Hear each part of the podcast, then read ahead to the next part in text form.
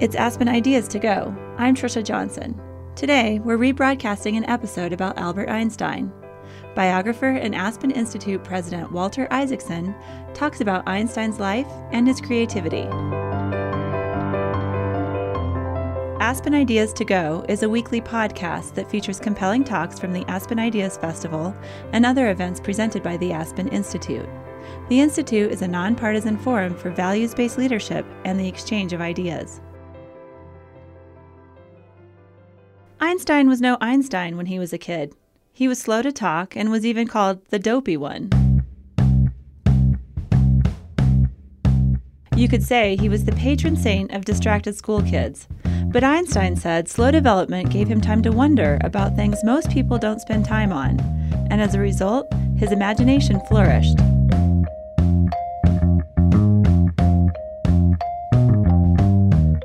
In this talk from the Aspen Ideas Festival, Walter Isaacson extols the beauty of Einstein's work and delves into the source of his creativity. Where did it come from? How is it reflected in his life? And what can we learn from it? Here's Walter Isaacson.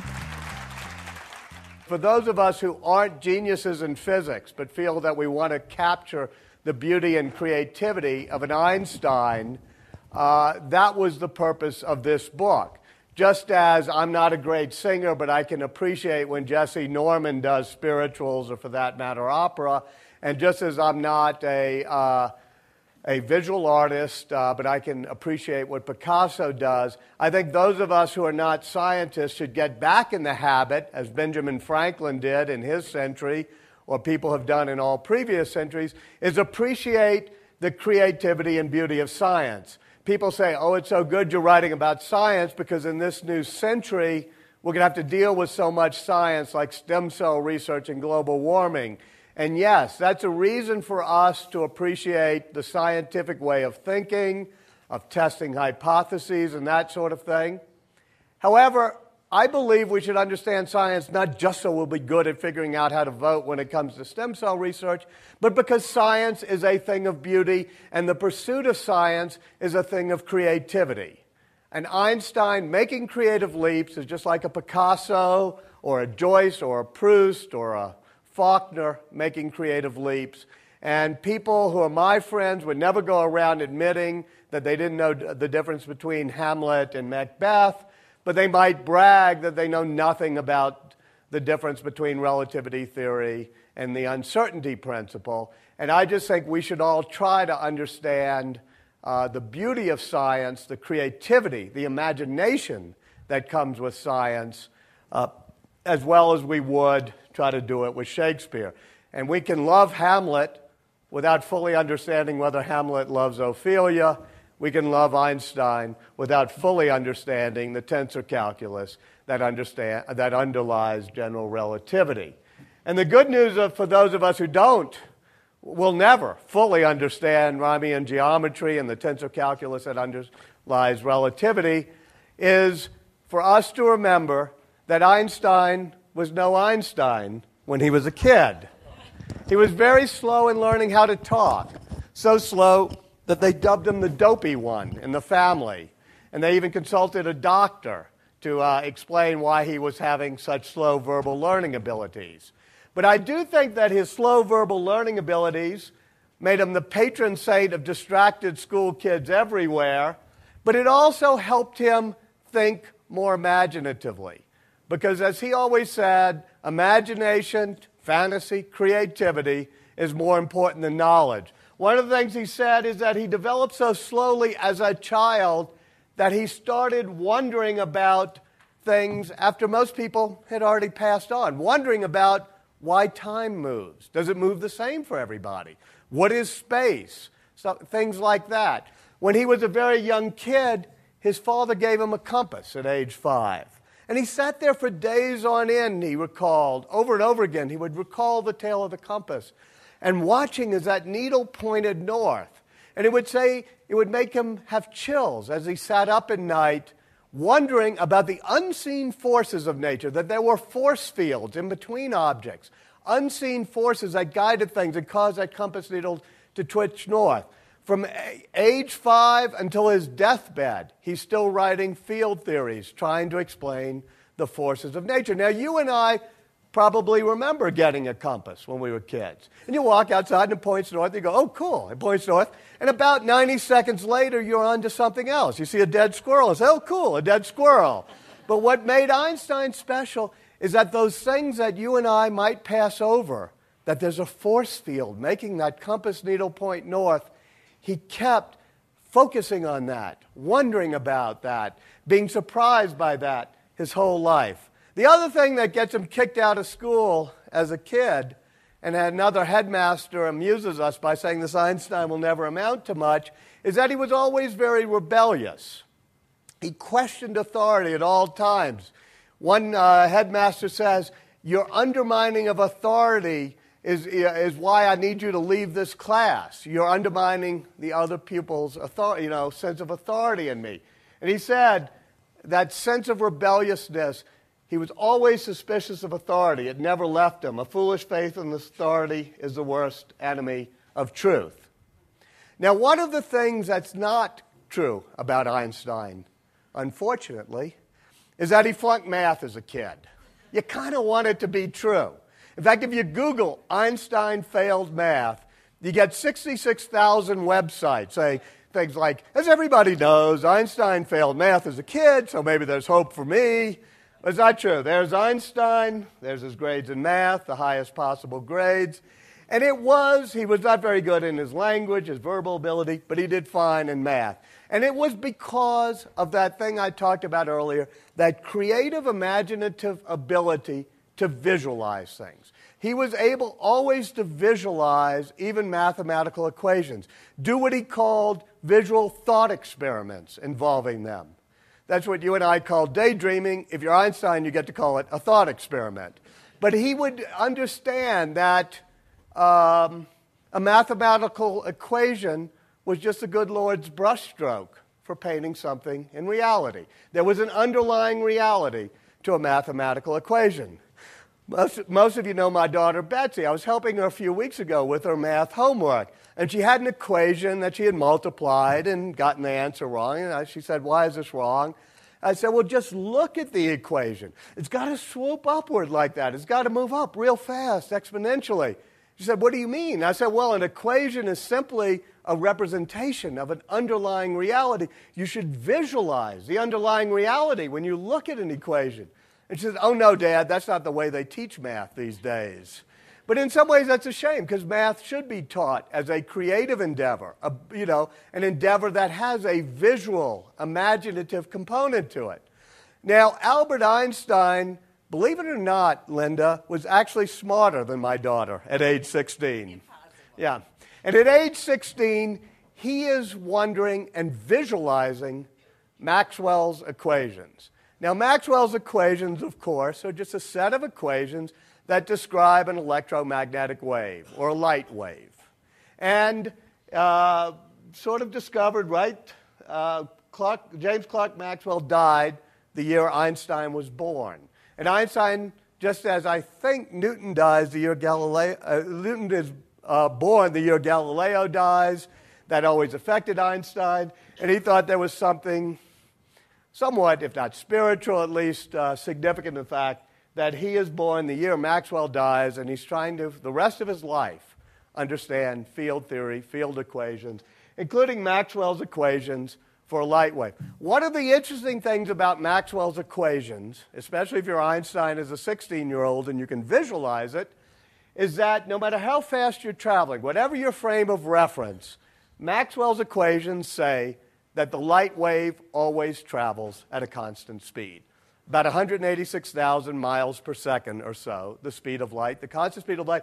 No matter what you're doing, no matter how you observe the light wave, whatever your moving frame of reference, Maxwell's equations say that the wave always has to travel at the same speed. So uh, Einstein, as a 16 year old, does his thought experiment. He says, Well, what if you catch up with the wave? What if you're moving so fast that you're riding right alongside the light wave. Wouldn't it be stationary compared to you? Couldn't you catch up with it? But Maxwell's equations don't allow for that. And so he said, For days on end, I would walk around with my palms sweating. This gave me such anxiety. Now, I don't know about you, but it caused me to think what was causing my palms to sweat at age 16? And it wasn't Maxwell's equations. But that's why he's Einstein and we're not. Basically, he runs away from the rigid German schools, the school system. Sort of half gets kicked out, as I said. The headmaster says that you're undermining the respect for me. I'd rather you leave the school. He runs away at Christmas time, runs away to Italy and then to Switzerland, and he applies for admission in what is basically the second best college in Zurich at the time, the Zurich Polytech. And he doesn't get in. Now, those of us with kids applying to college, I've always wanted to meet the admissions director of the Zurich Polytech, who had rejected Albert Einstein for having not done well on the verbal and uh, languages part of his exams. But fortunately, Einstein does get in his second time around, goes to the Zurich Polytech, does moderately well at the Zurich Polytech, but he's able to tick off all of the professors there with his disrespect for authority. Hermann Minkowski, the great math teacher there, Einstein doesn't like the way he teaches it, it's, not, it's by rote. So Einstein doesn't even go to math class. He has his friend Marcel Grossmann go to math class for him and take notes for him, causing Minkowski to pronounce later on that Einstein was a lazy dog. Now, those of us who've ever had professors say that about us, and I had one like that who just totally didn't like me, it's always good. You always have this fantasy, which I never quite fulfilled, but Einstein did. Einstein comes up with the theory of relativity. It is Minkowski who has to write the underlying mathematics for the special theory, the four dimensions of space time, saying he never really thought Einstein would have it in it. Heinrich Weber is the uh, physics professor there. Uh, he doesn't even teach Maxwell's equations because that's too newfangled. When Einstein explains his dilemma about Maxwell's equations, Weber says, Well, my course doesn't really go up that far. Uh, Einstein quit calls, quits calling him Herr Professor and starts calling him Herr Weber which Weber considers a sign of disrespect and basically has little to do with Einstein after that. The, uh, another instructor was Pernet, the lab instructor. Einstein was never very good in the lab. He was never very good experimentalist, which is why he had to become a theorist, I guess. Uh, but at one point, he throws away a set of instructions for doing the lab report that's supposed to do in Pernet's class, ends up blowing up the equipment, and Pernet puts him on academic probation. So, anyway, thus it is that Einstein is the only graduate of the 1900 class of the Zurich Polytech who can't get any recommendations from any professors for a job. He can't get any academic job. He can't get an assistant professorship, doctoral fellowships. He's spamming Europe with letters, job applications, even to teach in high school.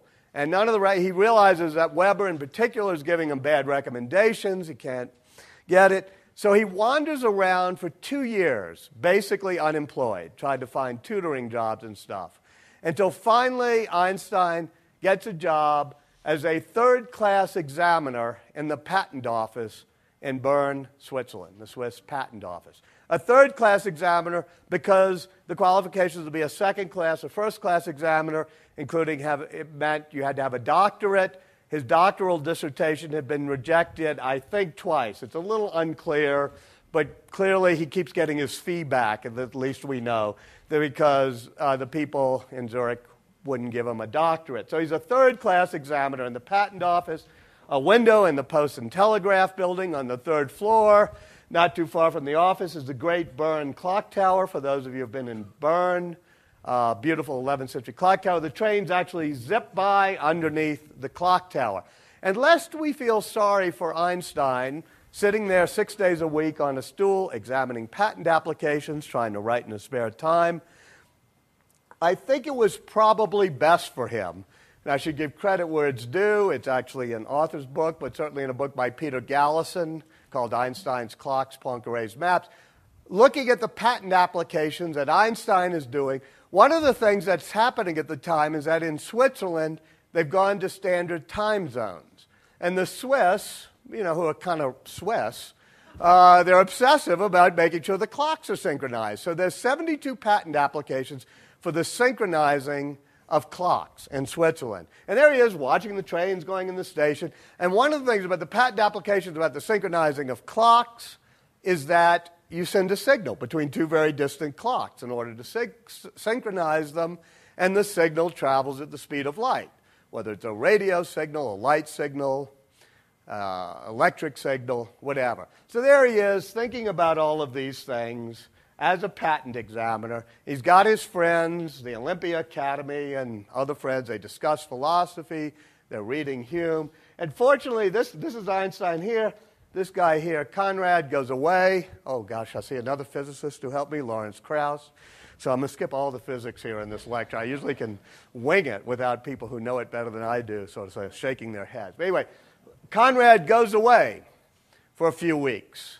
And thus, we're so lucky we have one of the coolest letters in the history of science. Because Konrad doesn't write Einstein, and Einstein is mad. So he sends a letter to Konrad that starts You frozen whale, you canned piece of soul, you haven't written me.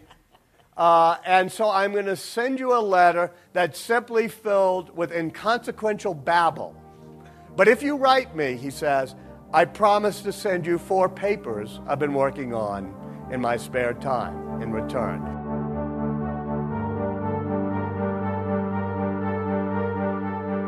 It's Aspen Ideas to Go. I'm Trisha Johnson. March 14th marks the birthday of Albert Einstein. He would be 138 years old this year. To celebrate, we're rebroadcasting a talk on Einstein's creativity. Einstein biographer and Aspen Institute president Walter Isaacson is the speaker. Here's the rest of his lecture. This is 1905, the miracle year. May of 1905, he's sitting there in the patent office, and in his spare time, he's working on four papers. It's only when you get to the second paragraph of that letter, the second paragraph, that you realize okay, this is not totally inconsequential babble. He says the first paper deals with the energy properties of light and is actually very revolutionary. Indeed, it might have been the most revolutionary scientific paper written in the 20th century. It simply it says to boil it down to its essence that light is not only a wave, it's a particle. What he had done is he had looked at an equation that Max Planck had done to explain radiation. Max Planck, up until that very week, probably the greatest scientist in all of Europe. He's about to be surpassed by a third class patent clerk. But up until that, Max Planck had written equations that explained radiation coming off of a piece of heated metal. But he needed, Max Planck did, to put in a little mathematical contrivance to make the curve work right and it was called Planck's constant, a tiny little mathematical thing. Nobody quite knew what Planck's constant was. Planck himself calls it just a mathematical contrivance. Albert Einstein, sitting at his desk in the patent office, able to visualize equations, realizes that light is both wave and particle, called quanta, and that's what the mathematical contrivance sort of represents. He says the second paper deals with the true size of atoms and molecules, he says in the letter to Konrad. Back then, probably a majority of scientists were not sure that atoms and molecules really existed. They thought maybe it was just sort of a theory, you couldn't really prove it. Here's the patent clerk not only saying they exist, but coming up with a way to determine their size. He realizes that even though this is somewhat controversial, it's the simplest of the four papers that he's written, so he uses it for his latest attempt to get a doctoral dissertation accepted. The third paper, he says, explains Brownian motion, which is why tiny little particles jiggle in water. And then he says the fourth paper is only in rough draft at this point, but it deals with a modification of the theory of time. Well, that's not inconsequential Bible, Obviously, it's the theory, the special theory of relativity. What he doesn't tell Konrad in the letter, because he hasn't thought of it yet, but he'll think of it right after he sends a letter, sends off the draft of that paper, and right a few weeks later, it occurs to him that if that paper is right and what he's done that year is right, there's an equivalence that exists between energy and mass. And so in the intervening few weeks when he's on vacation in Serbia, he comes up with the most famous equation in all of physics E equals mc squared. That energy has a relationship to mass that involves the square of the speed of light. Now, relativity is a very simple concept. It simply says whatever your constant velocity motion, whatever frame of reference you are, you can't sort of be privileged. You can't say, I'm at rest and you're at motion. All laws of physics apply equally in any frame of reference that's in constant velocity. Imagine two people in a spaceship gliding by. Each can bounce a ball, each can heat up a cup of tea in a microwave, each can uh, you know, do any, anything they want. You can throw a ball up and down, whatever. And if you're gliding along, you can't sort of say, I'm at rest, you're at motion uh, all frames of reference are equal. Even here, you think you're sitting in the Doerr-Hosier building totally at rest. You can look and see a plane up there landing at Aspen Airport, gliding at a constant velocity, let us say. You can say, well, I'm at rest, the plane's moving. But no, we're spinning around the uh, uh, sun, where sun's going around the galaxy. The galaxy is doing God knows what. Actually, Arthur knows what the galaxies are doing. I've never figured out what galaxies do. And, you know, the person on the plane could say, no, the Earth is in motion and I'm still and just moving by. So that's all the principle of relativity says. The problem with the principle of relativity is it seems, if you're a 16 year old doing that thought experiment about Maxwell's equations, well, how does that affect the speed of light? Couldn't you catch up with the speed of light? Does Maxwell's equations apply the same way to any body in constant velocity motion? Einstein couldn't figure out, nobody could figure out uh, Michelson and Morley are doing all sorts of experiments. No matter how you're moving towards the sun, away from the sun, the earth is moving, whatever, speed of light is always constant. Nobody can quite put it all together. Einstein tells his other friend, Michele Besso, I can't get it. I can't get it. I'm giving up, he says at one point. And then that week in May that he's written Konrad the letter, Einstein does what he calls the step. Sunny day in May, he says, walking with Michele Besso, Michele Besso is an engineer. He had gotten a job at the patent office, even more of a ne'er do well than Einstein. He says to Besso, I've got it, I've got it. He explains it to Besso the next day. And it's simply all Einstein's great step is, is that what do you mean by something being simultaneous? Now, once again, you and I, because we're so smart, unlike Einstein, we don't pause to think, what does it mean to be simultaneous, right? You say simultaneous, that just means it happens at the same time. If you're Einstein, if you're a patent examiner, you say, well, how, does we, how do we know? How can we have an operational definition that defines what is simultaneous? If you heard David Bradley do the introduction to this, he did his version of this.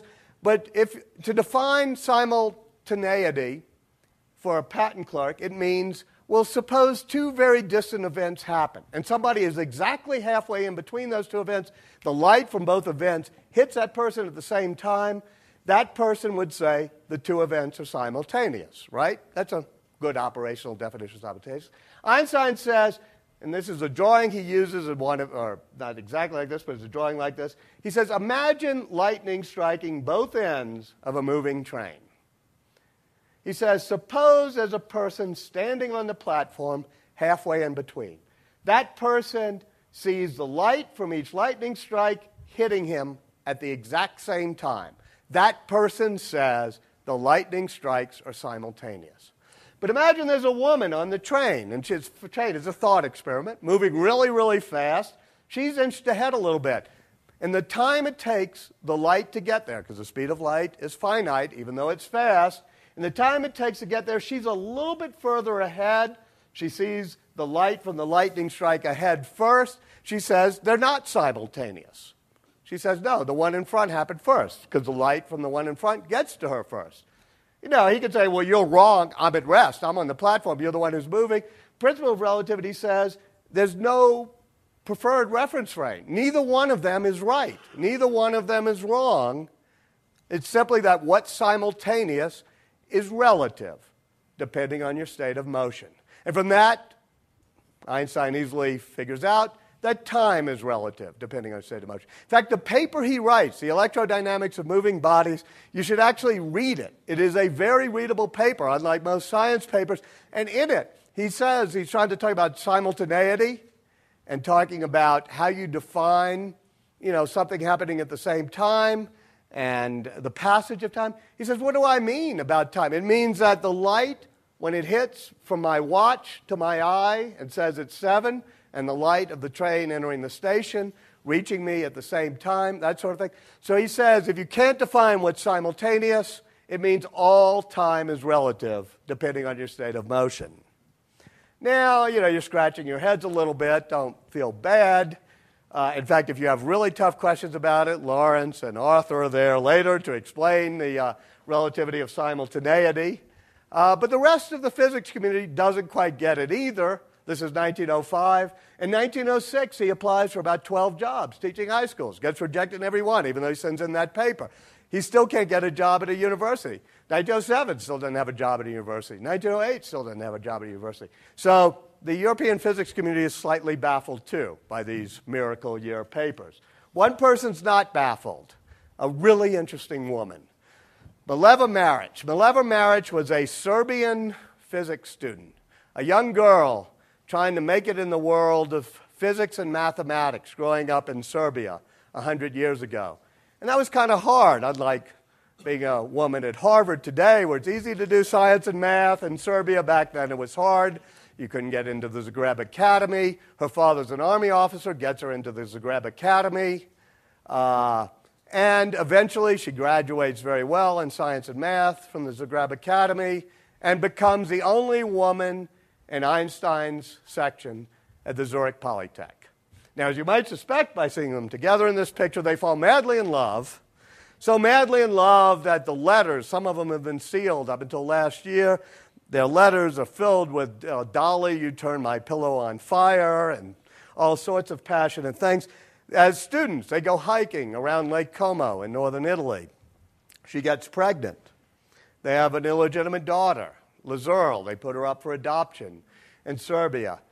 Uh, after they graduate, they still can't get married because he doesn't have a job. Finally, the week he gets the job in the patent office in Bern, he, along with the people I showed you in the picture, Konrad, Michele, Maurice Solovine, as witnesses, they get married in the registrar's office in Bern. They have two sons, Hans Albert and Edward, and they have a very tumultuous relationship, as you might suspect. So tumultuous that even after she helps check some of the math in the 1905 Miracle Year papers, helps prepare them for publication. I don't think she gets, should get credit for being a co collaborator, as some people have asserted. If you look at all the papers, the concepts are basically Einstein's, but heck, she put up with Einstein during that period too. She deserves a lot of credit for that, but the marriage totally falls apart.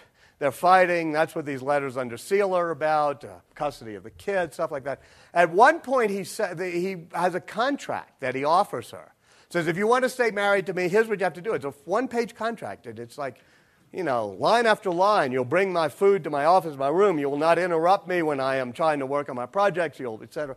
New Yorker did a cartoon on it uh, after my book came out because was in one of the reviews of the book. And so it's like, you know, Einstein being a total jerk. Fortunately, after thinking about it for a day, she declines to sign the contract. They decide to get a divorce.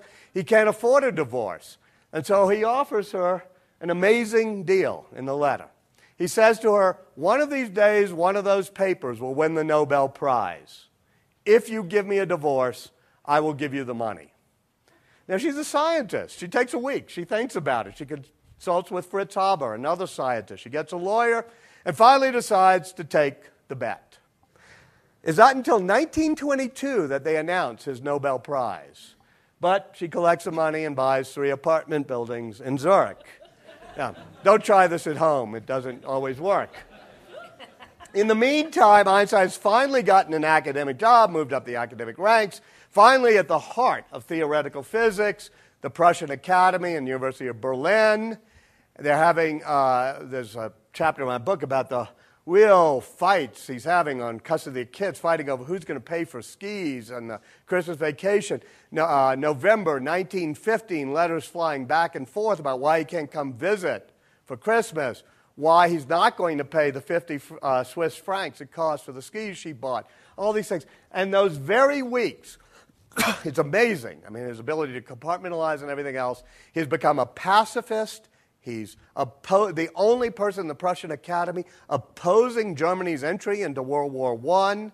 And believe me, that is the definition of a nonconformist deciding to become a war resistor and pacifist in Berlin in November 1914. And what he's doing is trying to complete, in somewhat of a race against somebody else, the most elegant theory in the history of science the general theory of relativity.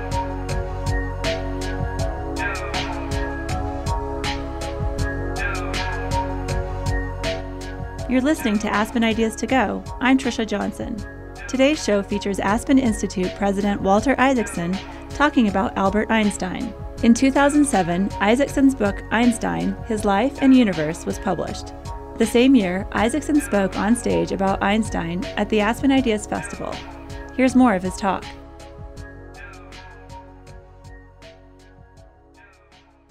Now, the general theory is called the general theory because, as I said, the special theory basically, to simplify a bit, only applies to constant velocity motion. As I said, if somebody's gliding along and you're gliding along, all the laws of physics apply.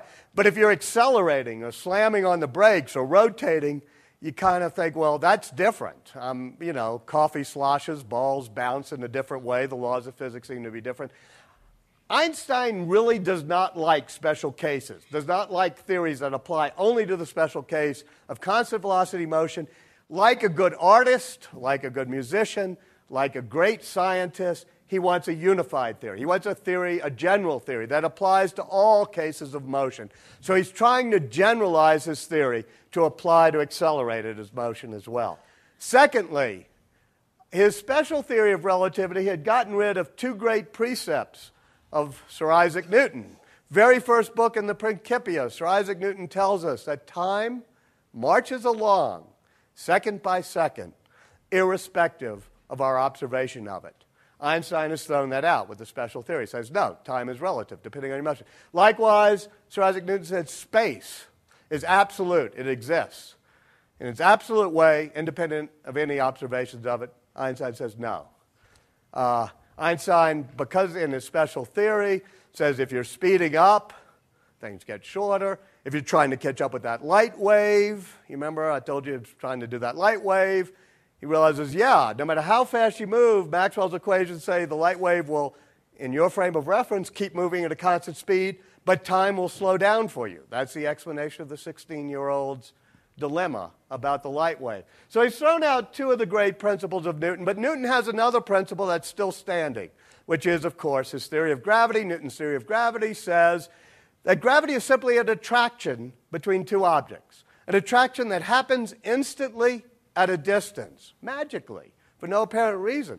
The sun instantly attracts the earth at a distance. The earth attracts the moon at a distance instantly over time. Einstein says no, nothing happens instantly at a distance. Nothing travels faster than the speed of light. Not even information travels faster than the speed of light. So, Newton's theory of gravity, something has to be wrong with it. Once again, he approaches it visually with a thought experiment a creative leap of the imagination, not some hard crunching of data from experiments or hard crunching of the math. Simply a thought experiment he does at his desk at one point, uh, first in the Bern Patent Office and then later in Berlin. And the thought experiment, in its many guises, one of which is simply this Imagine being in an enclosed chamber. If you have a bad imagination, walk outside, go to the elevator that Jeff Berckes built, be in an elevator sitting still in a closed elevator, resting on the surface of the earth. If you're there, what do you feel in an enclosed chamber resting on the surface of the earth? You're in a gravitational field, so you feel your feet being pressed to the floor. If you take something out of your pocket and let it go, it falls to the floor at an accelerated rate, right? Now imagine being in the same chamber deep in outer space, where even Richard Branson has yet to go, deep in outer space where there's no gravitational field. But the chamber is accelerating upward.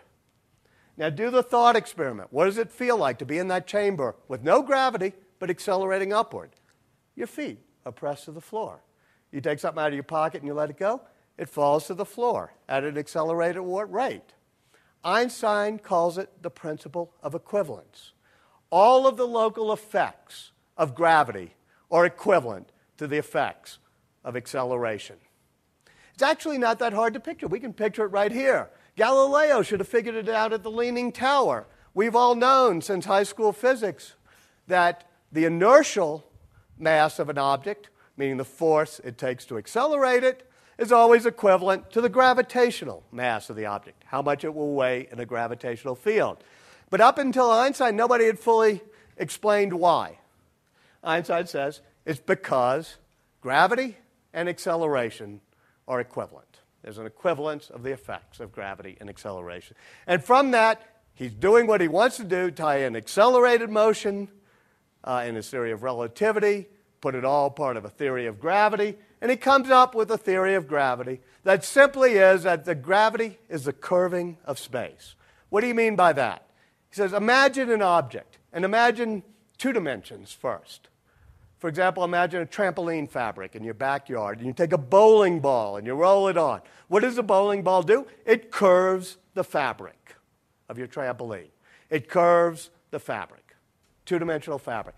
Imagine you roll some billiard balls behind it. What happens? The billiard balls roll, and then they start curving, and they curve towards the bowling ball. Why? Not because the bowling ball's got some mysterious attraction at a distance away, Newton said, but because the bowling ball has curved the fabric and the billiard balls roll down the curve. Now, you and I can actually picture that. If you're Einstein, you can picture it happening in three dimensions that an object curves all three dimensions of space. And if you're truly Einstein, you can imagine it happening in four dimensions because what Einstein tells us is that the three dimensions of space and time combine into a four dimensional fabric called space time. So he simply says gravity is the warping of the four dimensions of space time. Now I'm looking at some people in the back, and they were nodding when the trampoline fabric was being curved, and now they're shaking their heads. All I can tell you is don't feel bad. This was November 1915, this amazing burst of creativity. As I said earlier, they don't give them or they don't announce his Nobel Prize to 1922. So you got a lot of confused people not quite sure whether relativity is philosophy, with all due respect to philosophers of science, or whether it's concrete, you know, physics and stuff. And uh, in fact, anti Semitism is arising at that time. Because at that time, World War I is ending, Germany is losing, and the pacifists and the Jews are being blamed and the internationalists. And if you happen to be an internationalist Jewish pacifist named Einstein, you're not in great shape. Young politicians like Hitler and Munich start writing about Jewish science and why it's different from Deutsch physics, real German physics that's rooted in reality. And uh, Einstein sort of feels this rising anti Semitism in Germany when he speaks the anti relativist movement coming up, partly based on that. And so, what Einstein does is he comes up with a way you can test. He does that in all of his great papers. He deduces these wonderful theories from thought experiments, his imagination. But he said, if you want to test it, here's how you can do it. And so he says, one way to test whether my theory of gravity is right is if E equals mc squared, energy and mass have an equivalence, and gravity is the warping of space and time, then gravity will bend a light beam. And specifically, he says how much in his field equations of relativity. He describes how much gravity will bend a light beam. In fact, he says if a light beam is passing from a distant star, passing, the light is passing right next to the sun with the sun's gravitational field, he calculates that the light beam will be bent by approximately 1.7 arc seconds. He says, Go look. You can see that I'm right. Problem with going to look and to see if he's right you can't see the stars right behind the sun. When we know that, you go outside and look, the sun gets in your eyes. So they have to wait for the total eclipse of the sun to see if he's right. And in May 1919, there's a great total eclipse of the sun, just as World War I has ended, and a British Quaker pacifist named Sir Arthur Eddington decides that science transcends politics and hatreds and bigotries and biases. He's going to send an expedition, go personally on an expedition to look at the May 1919 eclipse of the sun so he can try to prove the theory of a German Jewish pacifist. And so he sends an expedition to Brazil. He himself goes to an island off the coast of Africa known as Principe. They photograph during that three minutes or so of the total eclipse of the sun, the stars in the Hyades cluster behind it, to see if they seem shifted by 1.7 arc seconds. It takes a while to bring all the photographic plates back to England. But when they do, Sir Arthur Eddington calls a meeting of the Royal Society. J.J. Uh, Thomson, the discoverer of the electron, is in the chair. They point to the picture of Sir Isaac Newton in the Grand Hall of Piccadilly. People like uh, Bertrand Russell coming down from Cambridge, because everybody knows this is a great meeting that's going to just have one item on the agenda was Einstein right? And they say, point to the portrait of Newton and say, Forgive us, Sir Isaac Newton, your universe has been overturned. Now, this was years ago, back, really a long time ago, back when the New York Times knew how to write good science headlines. You have to picture this. By the way, the New York Times doesn't have a science correspondent there in London, but they do have Henry Crouch. And nobody here some of you may know Henry Crouch was. He was the great golfing correspondent of the New York Times. There in England, covering St. Andrews, some other golf event. And so there he is. He's the only correspondent they have. They send him to the meeting of the Royal Academy. He has to interview Sir Arthur Eddington three times to get it explained to him. But then comes the headline that makes Albert Einstein the most famous celebrity scientist, perhaps in history, and one of the most famous people in the world. New York Times headline Lights all askew in the heavens. I love this headline. Men of science more or less agog over results of eclipse observation. Einstein theory triumphs, stars not where they seemed or were calculated to be, but nobody need worry. Back then, too, the New Yorker runs cartoons of people trying to figure out the theory of relativity. Einstein is suddenly the most famous sort of celebrity in the world.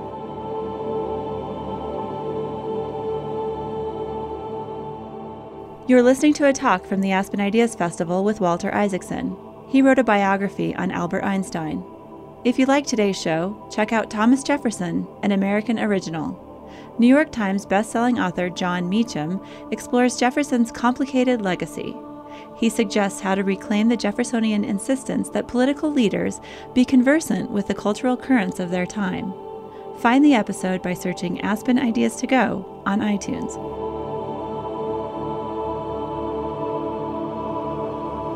Now, back to Walter Isaacson and his talk on Albert Einstein.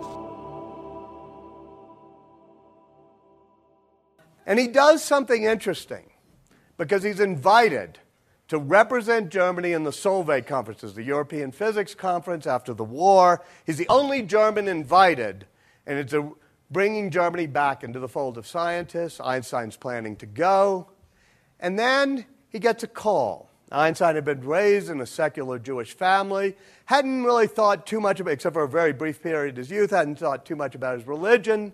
But with the anti Semitism arising, he had said, it reawakened my spirit of tribal kinship with the Jewish people. So he gets a call from Chaim Weizmann, the head of the World Zionist Organization, saying, Come to America, raise money for refugee Jewish scholars, for Hebrew University. Uh, Einstein's never been out of Europe. And he does something that surprises everybody. He says yes.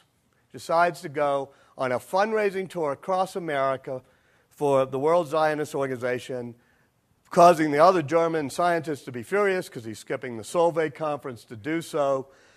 But it's a new phase in Einstein's life. Not only becoming a celebrity, but using that celebrity for purposes, political purposes, something we see often today. But you have to remember back then, the notion of celebrity the notion of publicity was abhorrent. There's a beautiful letter from Maya Einstein, right after that headline in the New York Times I told you about. Maya Einstein is the sister of Albert Einstein, and she's back in Zurich. And she sees in the local Zurich paper the headline of Einstein. She writes him a letter saying, I saw your name in the papers today. And you think she's going to congratulate him on his theory. He says, You must be appalled. How horrible it must be to be in the newspapers. I'm so sorry for you. I mean, you know, because people did not like fame and publicity. Einstein has a love hate relationship with his fame and publicity. When he arrives with Chaim Weizmann at the uh, Battery in Manhattan, the newsreels have been touting him coming day after day. It was a big deal. 15,000 people are there to meet them at the Battery the great celebrity. Weizmann gets off the boat first, and they ask Weizmann what they always ask people who've been with Einstein, which is, Do you understand the theory of relativity? Weizmann says, On the way over, Professor Einstein explained it to me many, many times. And by the time we got here, I was convinced that he understood it. So, they parade him up Second Avenue, crowds lining up. I mean, I don't know about you all, but I don't know that many theoretical physicists now who get open air parades up uh, through the Lower East Side. Uh, he lectures all across the Midwest, Eastern United States, uh, goes to Princeton, lectures for four hours on relativity. One of the students tells the school newspaper there. I sat way up in the balcony, but he spoke over my head nonetheless. Uh, those of us who live in Washington can only we can fathom this. They bring Einstein to Washington. And so when he arrives, the Senate of the United States decides to debate whether relativity theory is true or not. For your science and politics thing, you should pick this up. Senator John Rankin of Mississippi in the opposition, uh, Boies Penrose of Pennsylvania, putting the entire theory in the congressional record, arguing in favor of the theory of relativity. They bring Einstein to see President Harding and they ask Harding what they ask everybody, which is, Do you understand the theory of relativity? That was a long time ago, as I said, back when politicians were honest, so Harding says no. And uh, Einstein says it doesn't really matter because he, Einstein, doesn't understand the theory of normalcy, which was Harding's political platform. Anyway, he becomes this huge celebrity. Uh, they even bring him out. Uh, he arrives for the opening of City Lights with Charlie Chaplin a few years later. Chaplin has a wonderful line when they're cheering as they arrive. They cheer you because they don't understand you. They cheer me because they understand me. Inside. But something interesting happens to Einstein. You know, he wins his Nobel Prize. Um, his quantum theory, that notion that light is both wave and particle, is evolved by the mid 1920s into a quantum mechanics that has uncertainty at its core. Um, Einstein is not comfortable with that. He loves, there's one pillar of Newton's universe that Einstein still loves, which is uh, what Newton calls strict causality. And Einstein wants to restore that notion of certainty. He repeatedly says, you know, when confronted with things like the uncertainty principle uh, of Heisenberg and Niels Bohr's idea that they're basically probabilities, not certainties, underlying the subatomic level, Einstein famously says repeatedly, I cannot believe our battery is fully charged. Okay. Uh, you know, I cannot believe that God would play dice with the universe. Um, at one point, Niels Bohr finally says to him, Einstein, please quit telling God what to do. But Einstein's invocation of God, and I know some of you are skipping Sam Harris in the Greenwald Pavilion, so afterwards you can go hear him and get the balanced view of this. Everybody thinks Einstein, not everybody, a lot of people think Einstein's invocation of the good Lord is just a figure of speech. He does it often. He says that when I try to figure out a theory, I think of how the good Lord would have created the universe. And so, in fact, when he gets um, the telegram telling him that the eclipse observations have proven his theory, he shows it to a graduate student. She says, You must be thrilled. He says, No, I was confident. She says, Yeah, but what would you have thought it had turned out the other way? He said, I would have felt sorry for the good Lord because the theory is correct. So people always thought he was just talking about the old one, the good Lord, just as a figure of speech. But as he turns 50, 1929, he's at a, he starts writing much more about science and faith, science and religion. He said, writes one of essays saying, Science without religion is blind. Is blind I'm sorry, science without religion is lame, religion without science is blind. He's at a dinner party at Berlin. They ask him, the hostess is stunned when somebody says that Einstein's religious. He says, Yes, I believe in God. He said, I believe that there's a spirit manifest in the laws of the universe, a spirit in the face of which we must be humbled and awed. And that, to me, is my sense of cosmic religion. It was not a um, personal God. He did not believe in a God who would intervene and change the laws of physics or nature for you if you prayed hard enough and intercede in our lives. You couldn't pray hard enough and say, well, make it a snow day tomorrow because I haven't done my homework or something. He said, for some people, miracles are evidence of God's existence. For me, it's the absence of miracles that are evidence of God's existence. The evidence is in the harmonies of the creation of the universe. At one point, a uh, Cardinal William O'Connell of uh, Boston says, well, it still smacks of atheism because it's not an intercessional God that will intercede on our behalf. So, uh, Rabbi um, Maurice Goldstein, who was the head of the Reformed Jewish movement in New York, sent him a wonderful telegram that says, Einstein, do you or do you not believe in God? Answer 50 words or less. So Einstein doesn't use up the 50 words. He simply says, I believe in Spinoza's God, a God who is manifest in the harmonies of the universe.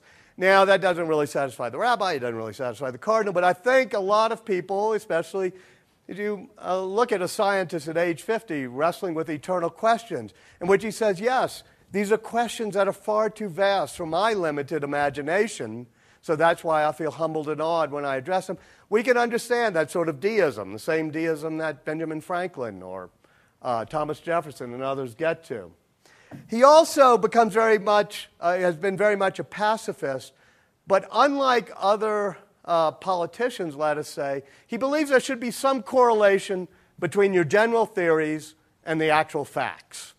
And so when the facts change and Hitler takes power in 1933, he suddenly says, I'm not a pacifist anymore. And says, if I were a young man, I would join the army. Sometimes it's necessary to resist.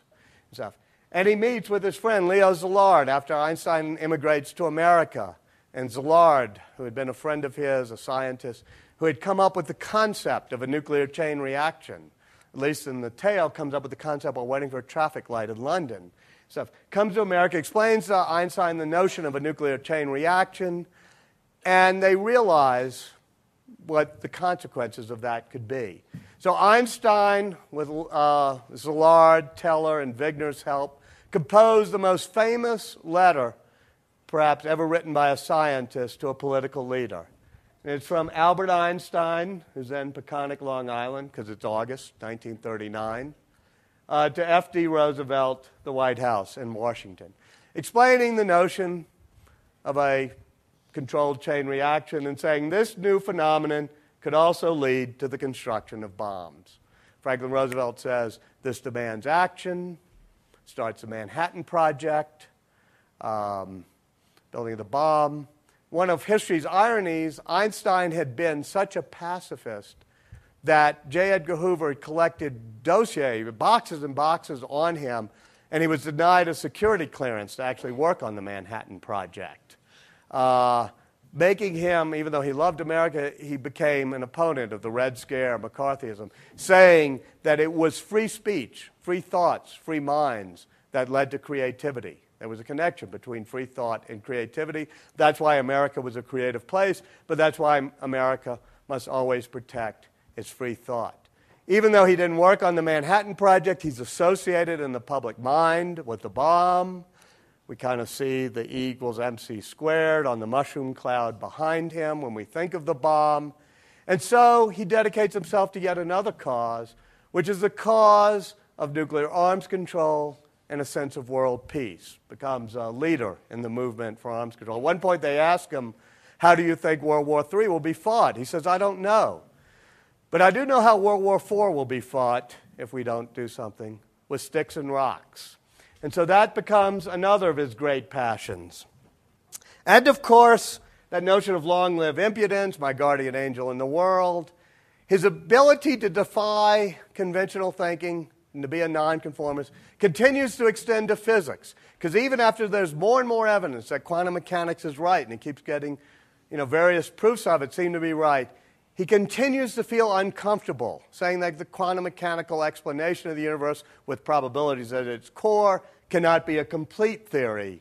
And he says, and they say, well, and, and if you look at why he was against it, it wasn't just he didn't like probabilities or he believed in strict causality. It's because he was a realist. He believed there was an underlying reality, whether or not we could observe it. And the scientists like Bohr and Max Born, his friend, and others keep saying, but when you were young, you said if we can't observe simultaneity, we don't know it exists. If we can't observe time, we don't. You used to feel that way. You used to challenge every assumption, and that's all we're doing. We're taking a play out of your playbook. And uh, he finally explained himself by saying, Perhaps to punish me for my contempt for authority, fate has made me an authority myself. It's kind of interesting because I think, once again, at age 50, age 60, we all wonder why are we less rebellious? Why are we less willing to challenge the conventional thinking? Why do we more often say, oh no, we've tried that before, it doesn't work and stuff? And Einstein wrestles with that in himself as well. He's offered the presidency of the state of Israel for his support for Israel. Einstein, as I hope you've determined by now, is a very smart person, So he says, No, no thanks. Uh, I did read, uh, I was looking in the archives, and uh, that's, um, he's uh, there with Ben Gurion in that picture. Uh, ben Gurion was the prime minister who offered him the presidency. There's a note from Ben Gurion to Abba Eban. Some of you may have known him, was UN ambassador here at the time, saying to Abba Eban, I've offered him the presidency, but let me know what am I supposed to do if he accepts. So I don't think they, I think they both knew he was supposed to turn it down. But he did agree to write, you know, a uh, speech for Israel Independence Day. And even to the very end of his life, 1955, he has an aneurysm. It bursts. He it's hemorrhaging. He decides not to get an operation. His time has come to die. He's brought to the hospital. He does the things that still concern him. He signs the Bertrand Russell Albert Einstein Manifesto calling for world peace in the nuclear age. He decides to write the first sentence, is all he can get out, of the speech for Israel Independence Day that he knows he'll never be able to deliver because he's dying that day. And he just writes the first sentence, and he had told Ben Gurion that he didn't want to write about Israel or Judaism. He wanted to make it a broader speech about the need for world peace. So the first sentence is I speak to you today not as a Jew and not only as an American citizen, but as a human being. And then it trails off a bit. You see, he puts it aside as the pain becomes too great. But later that afternoon, he revives a little bit, reaches to his nightside table again, pulls off a piece of paper. This time it's not the speech, but it's a few pages of calculations. Still, trying to get that field equation. You know, when he looked at the compass, trying to figure out field equations, can explain it all. Trying to get that field equations, the unified field theory, whatever it could be, that he'd been working on now for 25 years, somewhat fruitlessly other scientists making fun of him. But he still thought that maybe he could get us closer to that field equations, the unified field theory. So he starts writing equations again. Line after line, tightly scrawled equations. I went to Hebrew University just so I could actually see the actual page and touch it. And there it is, the very last page he writes. Line after line of tightly written equations with all sorts of little mistakes that get crossed out. Even arithmetic, mathematical errors crossed out and fixed until finally at the end, he writes one last line of equations. You can see it starts to dribble off off the page until he goes to sleep for the very last time. One last line of equations that he thought would get him and the rest of us just one step closer to that spirit manifest in the laws of the universe. And so that's how a very impertinent and rebellious but unbelievably creative third class patent clerk became the mind reader of the creator of the cosmos and the locksmith of the mysteries of the atom and the universe.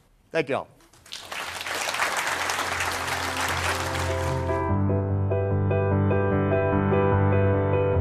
Walter Isaacson wrote the biography Einstein, His Life and Universe. His talk was recorded live at the Aspen Ideas Festival in 2007. Make sure to subscribe to Aspen Ideas to Go on iTunes or your favorite podcast app. Follow the Aspen Ideas Festival year round on Twitter and Facebook at Aspen Ideas. Today's show was produced by Marcy Krivonen and me and recorded by our team at the Aspen Institute. I'm Trisha Johnson, editorial director of our public programs. Thanks for joining me.